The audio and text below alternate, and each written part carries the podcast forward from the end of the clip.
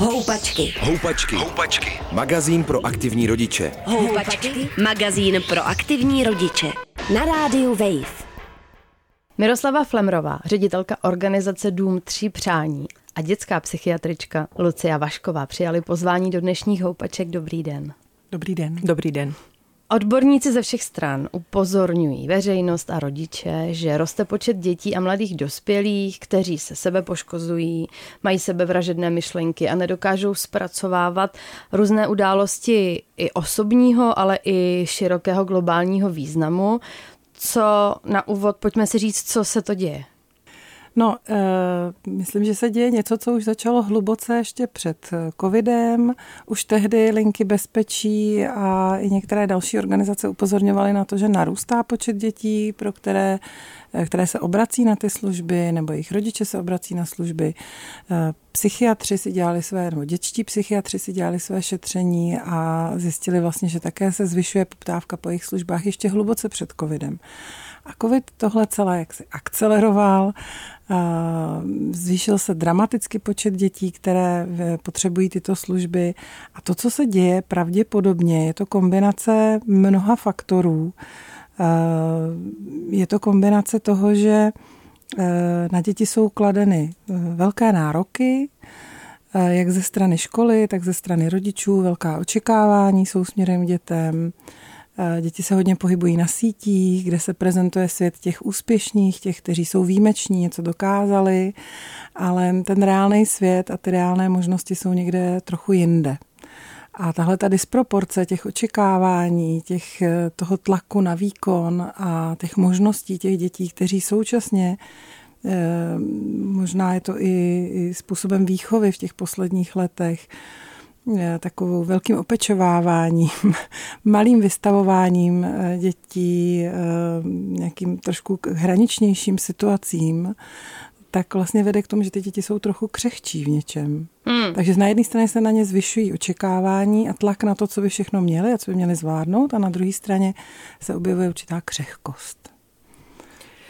Já si myslím, že dnešní doba je definovaná takzvaným kultem šťastného dítěte, že jak vlastně západní společnost je materiál, materiálně na tom dobře, že se snažíme tím našim dětem jako dopřát jenom to hezké, to příjemné, aby zažili krásné dětství.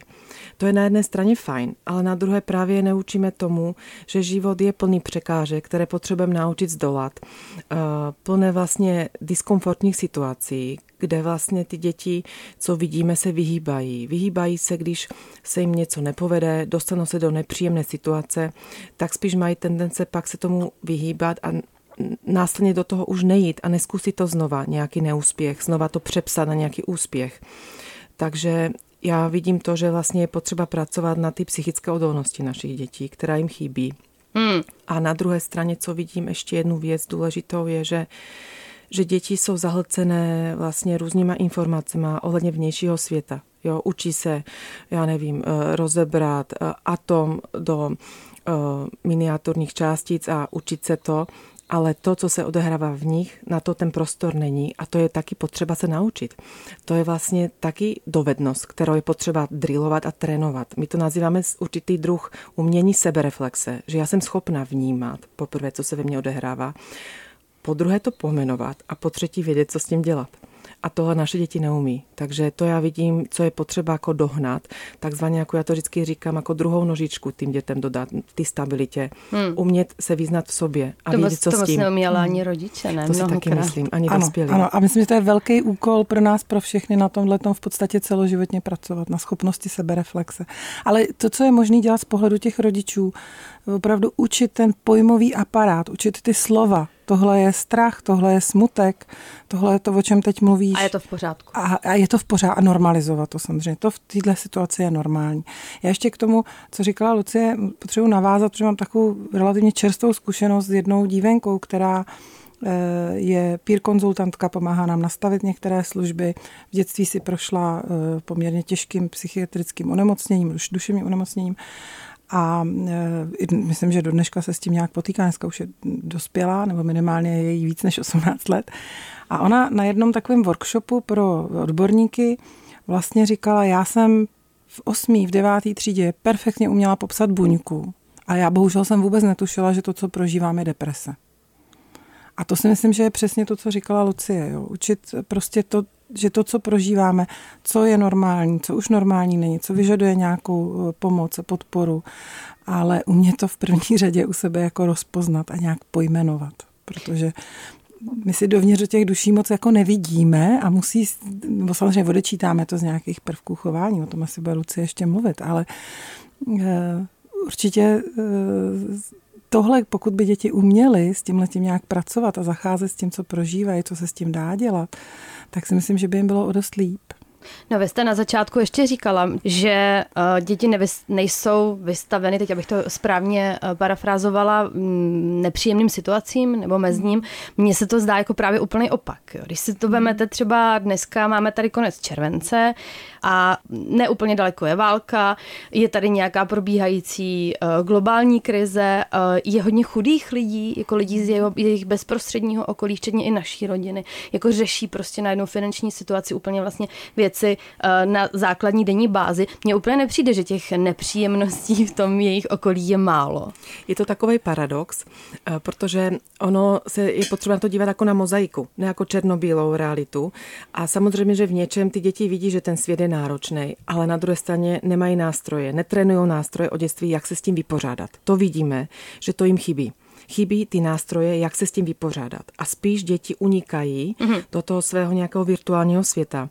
To, to vlastně vidíme enormně mm, na ty vlastně, jak naše děti fungují, nebo spíš nefungují po ty uh, covidové vlně, co dva roky vlastně byly skoro uh, víceméně uzavřené ty školy. Nemě, nemohli chodit na kroužky, rozvíjet se, nemohli se potkávat.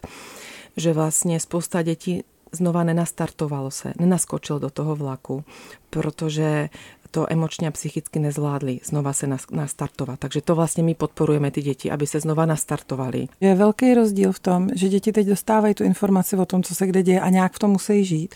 A když jsou vystavovaný situacím, který, kde se to učí zvládnout, kde se učí to, že můžou mít ty věci pod kontrolou, to teď hodně mluvím o aktivitách, které dneska se třeba dějou na spoustě táborů. To je výborný. Opravdu to, že eh, to dítě je vystavený nějaký míře nebezpečí a učí se jí zvládnout, učí se být někde samo ve tmě, učí se nemluvit den, jo?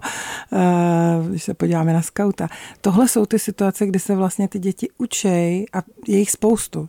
To, že sami dojdou do, do školy. Dneska spoustu dětí je vožených do školy. Vůbec nejsou vystavený té situaci zvládnout vlastně to v té dopravě. A to jsou to jsou drobné věci, ze kterých se ale skládá ta kompetence zvládat ty mimořádné situace, zvládat ty situace, které nemůžu předvídat a mít to pod kontrolou. A to, že to mám pod kontrolou, že, že můžu tu situaci ovládat, to mi dává, je to jedna z částí té zdatnosti věci zvládat. Jak, kdybychom teď opravdu šli do praxe a do toho, co můžou rodiče prakticky z tohohle rozhovoru si odnes, tak jakým způsobem můžeme trénovat ty nástroje, o kterých tady mluvíme, že děti nemají nebo je neumějí používat, Může to být třeba to, že si představuju, že je necháme jít uh, samotný nakoupit Já bych se vrátila spíš do té psychické, emoční roviny nášho života. Podle mě, co by mohli jsme si jako my rodiče dát víc i sami pro sebe prostor. Jen tak spolu být a prostě mít prostor si jen tak nezávazně povídat s těma dětma. Eh, protože my sami jsme v uspěchané době. Já to vidím sama na sobě, že přijdu domů a už mám ještě nějaký svůj list, co mám udělat a že je to také ve spěchu všechno. Jo? I často i ty dovolené jsou ve spěchu. Jo? Jako, že lidi chtějí zažít spousta zážitků, ale pak není ten prostor to nějak zpracovat, ten zážitek. E, podělit se s těma dětma o tom. Takže co já vidím, je, bych první viděla dát nějaký prostor, začít ty rodině víc komunikovat, ale nenásilnou formou, jo? protože spousta dětí e, vlastně v teenagerském věku jsou uzavření, ani nenapadne to rodičům vůbec říkat. Jo? Takže je potřeba začít postupně, bych to řekla, že o dětství budovat nějakou jako důvěru, protože i dítě si musí vybudovat důvěru vůči rodiči, že mu to můžu říct a nebude z toho, poprvé máma se z toho nezhroutí a nebudu mít z toho peklo. Jo. Takže já bych to viděla, že je potřeba investovat už od toho raného dětství do našich dětí, aby v pubertě měli chuť nám to říct. Jo. Co my vidíme, že děti často právě co se pokusí o sebevraždu, je to v tom týneřeckém věku a rodiče to vůbec ani neví. To je prostě proces, který začíná už v velmi raném dětství. To právě to, že to dítě, že mu dávám tu důvěru, že věci zvládne, že to oceňuju, že věci zvládlo samo A u malého dítěte je to uh, opravdu jednoduchá, jednoduchá věc, ale čím jsou ty věci děti starší a starší, tak uh, tím víc je to o tom vnějším světě, pouštět je do toho světa, oceňovat to, že to zvládli i právě to si sami dojít koupit ten rohlík, nebo uh, sami dojít do té školy, nebo sami si dojít na kroužek. Uh, jsou to taky ale věci, které se týkají toho rodinného společenství. Myslím, že eh, kdyby se dělal nějaký průzkum, troufnu si říct, že rodiny, které třeba pěstují eh, kulturu deskových her, který hrajou nejdřív s malejma dětma, pak už dneska je spoustu deskovek, který se hrajou s dospělejma, tak tam se taky komunikuje úplně jinak. Takže třeba i tohle je nějaký nástroj na to vlastně vytvářet to rodinný společenství, prožívat si společně tu kooperaci v rámci té hry, taky ty pády, že to prostě v spoustě deskovek jsou, je prvek náhody, který prostě se v tom životě ale opakuje. Prostě náhodně něco se nám prostě jakoby náhodně stane a musíme se s tím vyrovnat. Tohle jsou jako docela praktické věci, eh, jak eh, v těch dětech budovat opravdu pocit toho, že věci zvládnou. Eh, na, naučit je prožít neúspěch, Uh, naučit je prožít to, že uh, neúspěch je tak nějaká zpráva, se kterou můžu, kterou můžu otočit pozitivně, že jsem se na tom něco naučila. Uh, to jsou prostě věci, které opravdu můžeme trénovat od malého dítěte, který je prostě sotva tu rodinu opouští, je tříletý, ale taky u toho 16-letého úplně v pohodě. Mě k tomu ještě napadá taková důležitá věc, co si myslím, co je nad tím vším ještě k tomu. Učit dítě, dítě odpovědnosti za svůj život. To můžu už učit na jeho úrovni, už od, klidně už jako něčem od narození takzvaně. Ale to znamená, že Například, když to dítě ještě předškolním věku, dát mu, eh, aby se vlastně staralo o své věci v rámci toho, co je schopné zvládnout. Jo?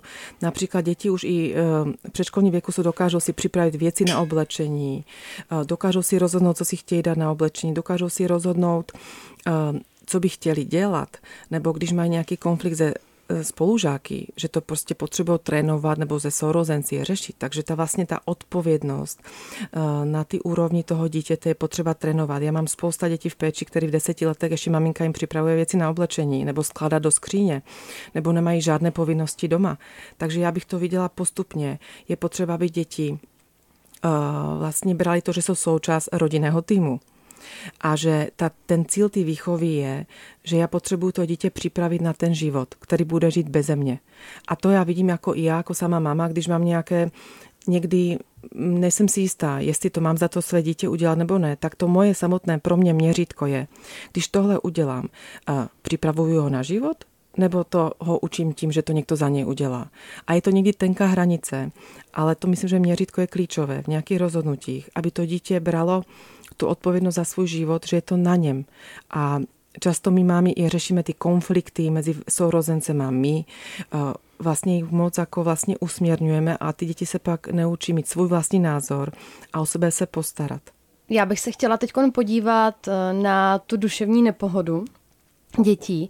E, asi se budeme bavit potom možná spíš od dospívajících, ale teď bych se chtěla vrátit k těm úplně nejmenším, kdy vlastně můžeme poprvé se setkat s nějakou psychickou poruchou nebo psychiatrickou diagnózou, kdy, kdy, jsou ty, kdy nás můžou potkat ty první příznaky, nebo kdy můžeme si poprvé všimnout něčeho, co se třeba má to riziko rozvinout do nějakého závažného problému.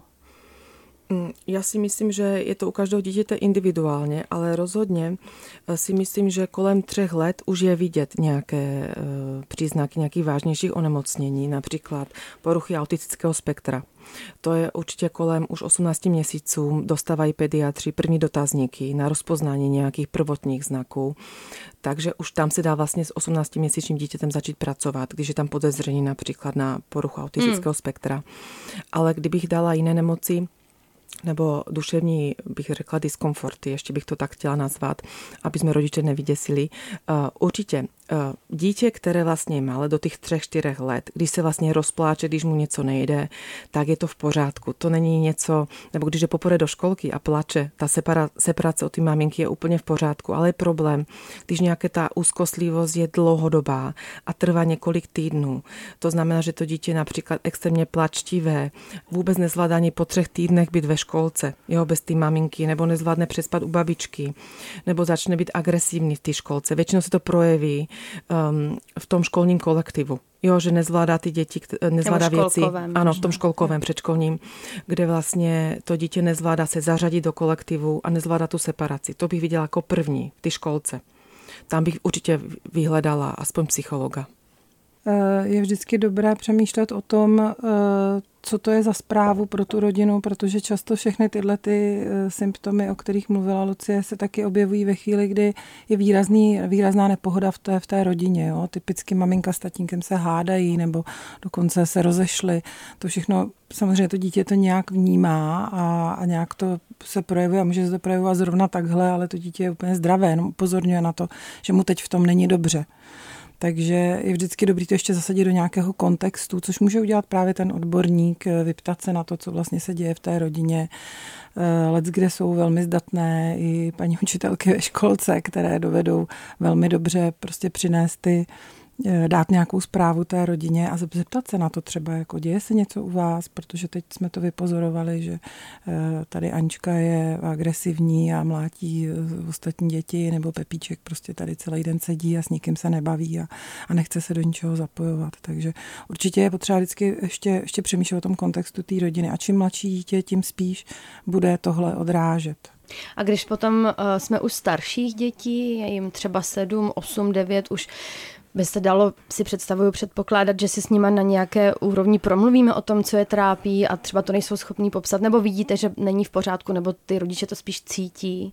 Ono vlastně u toho nástupu na, do, na základní školu, tam vlastně už větší zátěž na to dítě, že musí vlastně vydržet sedět uh, delší dobu na židli, dávat pozor, učit se soustředit, pak vlastně dělat ty úkoly, které ho nebaví. Takže to je vlastně takový první velký skok, že se uh, o toho dítě očekává víc než předtím. A tam, když je nějaká nepohoda nebo nějaký diskomfort vnitřně, tak se to projeví na tom vlastně výkoně. Že často mi se vlastně dostanou k nám děti z toho, že nezvládají tu školní zátěž, bych to řekla, nebo ty vztahy, nebo prostě, že nezvládají uh, vlastně dělat ty věci, co je potřeba v rámci toho vyučování. Takže tak, tak je to vlastně první projev.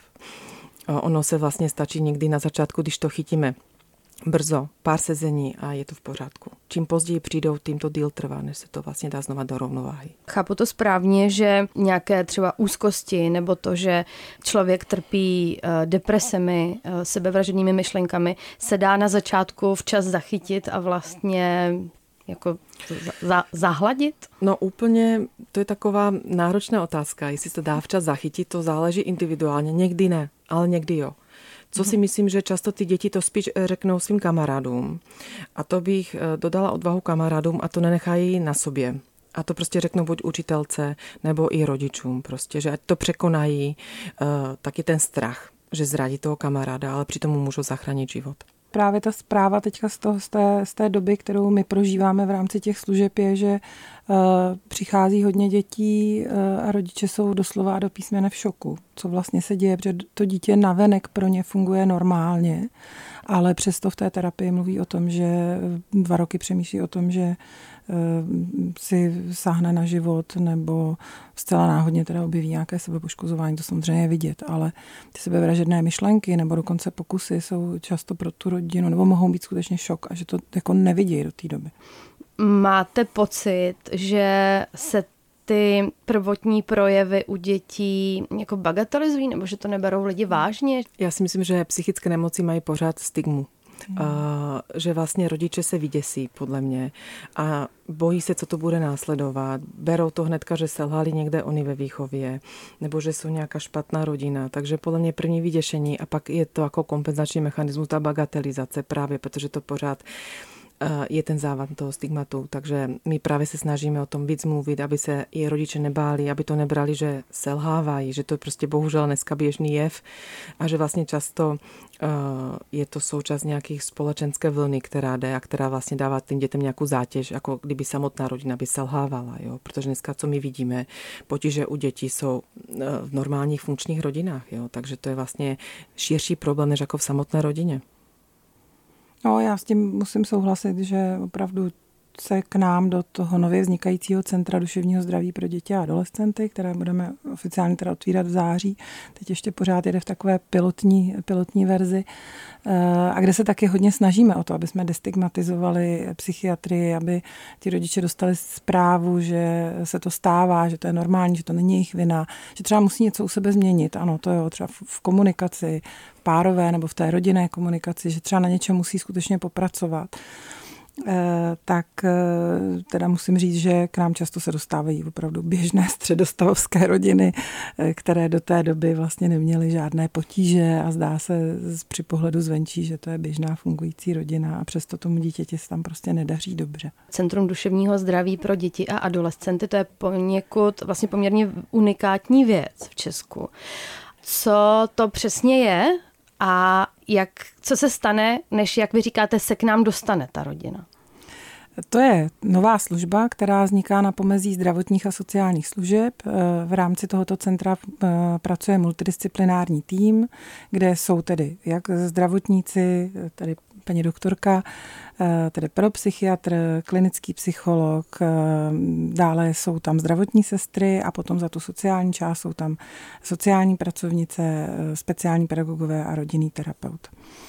A Tihle všichni vlastně vytváří kolem toho dítěte, které k nám přijde do péče, to, když tak teda vysvětlím, jak se to dělá, tak vlastně okolo něj vytvoří takový sub tým, takový drobný tým, který vlastně potom pracuje s tím dítětem, vytvoří takový plán, terapeutický plán podpory a v rámci toho se s dítětem pracuje buď to individuálně, nebo chodí do, na nějaké skupinové programy, nebo se třeba spolupracuje se školou, podle toho vlastně, co je potřeba řešit. Mm-hmm.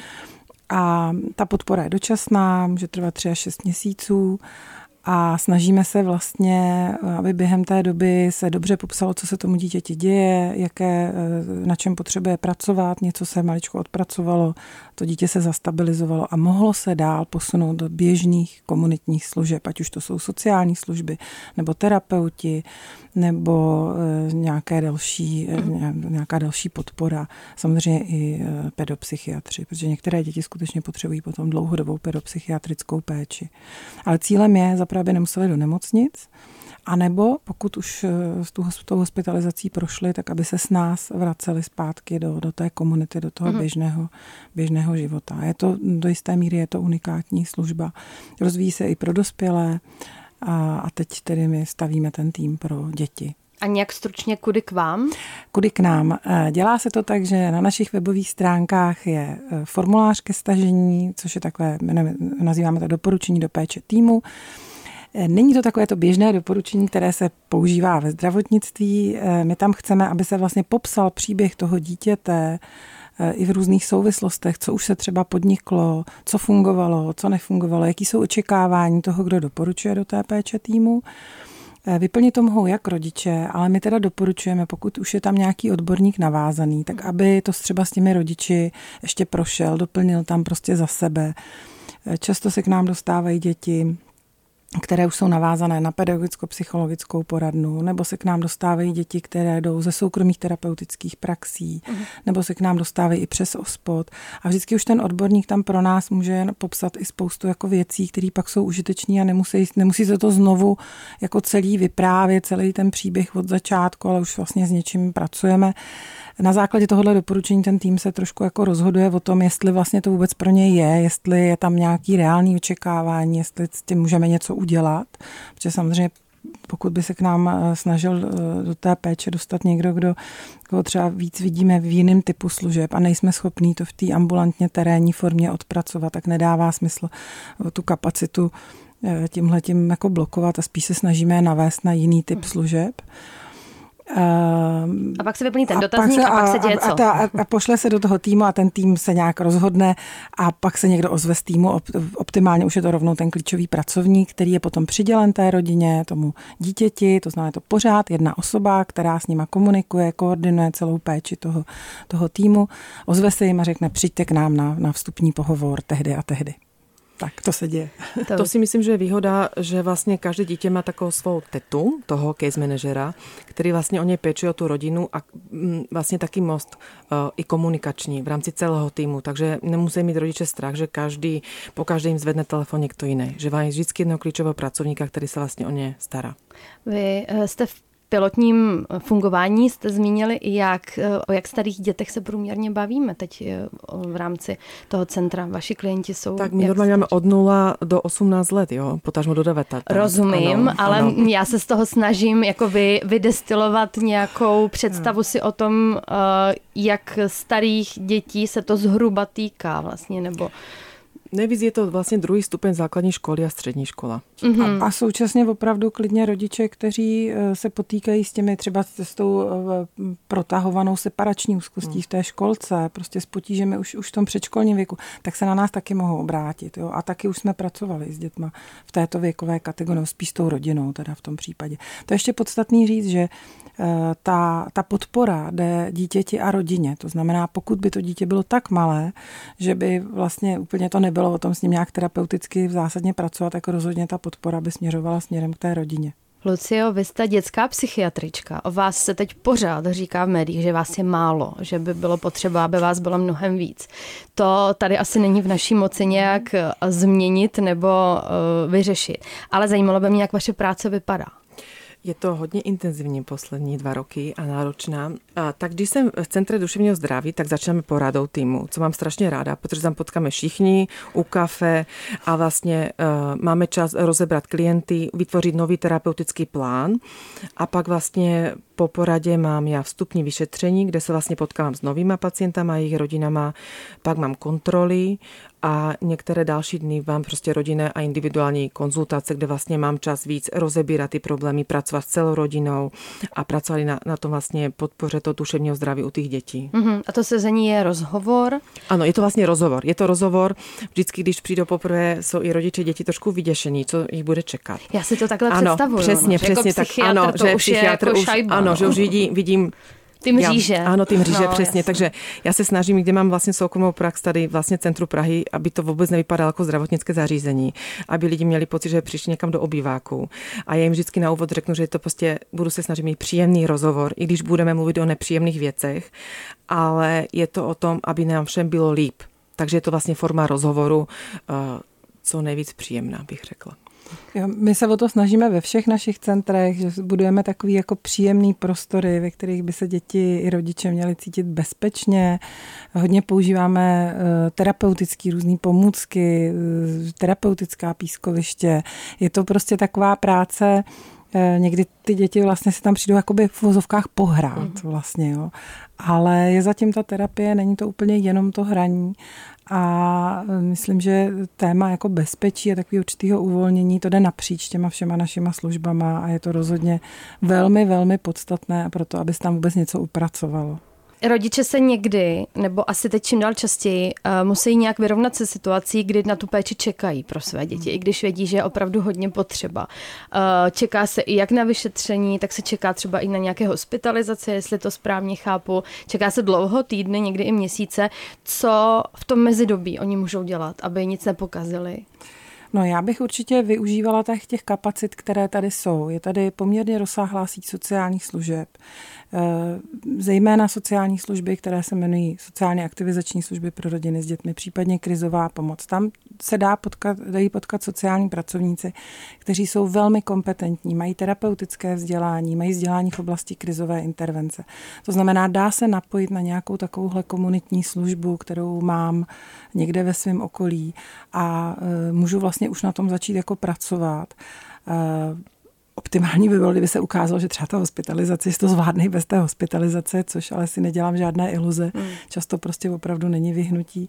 Takže zkusit určitě ještě i ty služby, které jsou, eh, které jsou dostupné. Já bych určitě doporučila, my provozujeme mapu ohroženého dítěte, eh, jmenuje se to, je to, je to na stránce www.ohroženédítě.cz. Tam je možné si i vyfiltrovat eh, služby, které jsou určené pro oblast duševního zdraví a zkusit se porozhlídnout, co tam vlastně máme jako k dispozici. Eh, samozřejmě velký prostor je tam pro eh, placené terapeuty, to zase tomu rozumím, že to není úplně nízkoprahové a ne každý má na to, aby dával tisíc korun za terapie. Na druhou stranu, někdy u některých rodin to vysvětluju a říkám, ale kroužek taky zaplatíte tak to berte, že platíte prostě kroužek. Jsou dneska platformy, které jsou schopné to poskytnout i v nižších cenách, online třeba, i to může být jako cesta. Myslím, že eh, zdravotní pojišťovny. Na něco přispívají zdravotní pojišťovny, takže já bych rozhodně zkusila, když vím, že čekám někde tři měsíce na vyšetření u doktora a vůbec nevím, jak to je, jako, co, co budu dělat v tom mezidobí. Já bych se zkusila rozlídnout po těchto těch kapacitách, které tady jsou a jsou k dispozici. A je skutečně řada výborných pracovišť, kde jsou i ty v uvozovkách jenom sociální pracovníci, ale jsou velmi kompetentní a umí s těmi dětmi skutečně pracovat, umí s nimi navázat terapeutický vztah a umí jim pomoci. Minimálně třeba je udržet do té doby, než přijde to vyšetření. Hmm. A při nejhorším samozřejmě eh, se Eh, určitě doporučím jako na pohotovost. Kdyby to bylo fakt jako dítě, které vlastně ohrožení života, nebo řekne, že fakt má sebevražené myšlenky, nebo že mu strašně špatně, tak samozřejmě na pohotovost, vždycky vlastně je nějaký konziliární psychiatr, který může udělat akutní primární intervenci. Mm-hmm. Já ještě si tady eh, možná bych zmínila jednu naší teda taky eh, jako novější službu, že my máme ještě krizová lůžka v Praze, provozujeme v domě Přemysla Pitra, provozujeme krizová lůžka, nenahrazuje to hospitalizaci, my jsme tam asi nevzali dítě, které je eh, opravdu těžce dekompenzované a opravdu směřuje do hospitalizace, protože je to sociální služba. Nicméně je to možnost pobývat někde v nějakém bezpečném prostředí, mm. kde se bude jak pracovat s dítětem, tak s rodinou, Eh, jsou tam ještě nějaké další, jako takové, řekněme, volnočasové aktivity, ale aktivity, které zase mají nějaký terapeutický přesah a přesah do toho, aby to dítě se skutečně sklidnilo, nějak zvládlo tu krizovou situaci. Takže určitě je možné, eh, ještě zase je to jedna z těch alternativnějších služeb, eh, ještě jít trošku jinou cestou, než jenom tou cestou hospitalizace. Hmm, a jakou roli v tom mm, léčení, které bude teda buď to trvat dlouho, nebo se možná někdy úplně eh, ne, nepodaří, hrají právě rodiče? Já si myslím, že je dobře, aby o tom rodiče věděli, že se to děje a že se to neděje jenom v jejich rodinách, že to je prostě celospolečenský problém a aby se nebáli o tom začít mluvit a jednat, jo? aby se nestyděli prostě zvednout ten telefon a zavolat a objednat se na tu terapii. To bych viděla jako první, dodat rodičům odvahu, eh, že to je větší problém než jejich samotný, samotná rodina. Aby se nebáli. No a aby prostě si to nebrali, že to je jejich selhání. Hmm. To mi přijde jako strašně důležitý. Dívat se na to, to, že to nějak řeším, že k tomu přistupuji aktivně. To je pořád to, co dávám i tomu dítěti. Dávám tu zprávu, ty věci mají řešení. Máme to pod kontrolou, můžeme s tím dělat to, to, to, dávat mu nějakou naději. Spíš než trkat hlavu do písku a tvářit se, že to vlastně není. Já vždycky, když přijde dítě eh, s úzkostně depresivní poruchou, já se ho pak jako zeptám, jak, nakolik tomu věří, že se z toho dá dostat ven. Co myslíte? Jestli ty děti věří nebo nevěří. Nevěří. Vůbec většina dětí řekne ne, neexistuje cesta ven. A to prostě je smutné. A tady se dá taky pracovat ty naději, že vždycky je cesta ven. Miroslava Flemrová, ředitelka organizace Dům tří přání a dětská psychiatrička Lucia Vašková byly hosty dnešních houpaček. Děkuji, že jste přišli. Děkujeme za pozvání. Děkujeme. Houpačky. Houpačky. Magazín pro aktivní rodiče, který sebou můžeš vozit v kočárku. Přihlas se k odběru podcastu na wave.cz lomeno podcasty a poslouchej Houpačky kdykoliv a kdekoliv.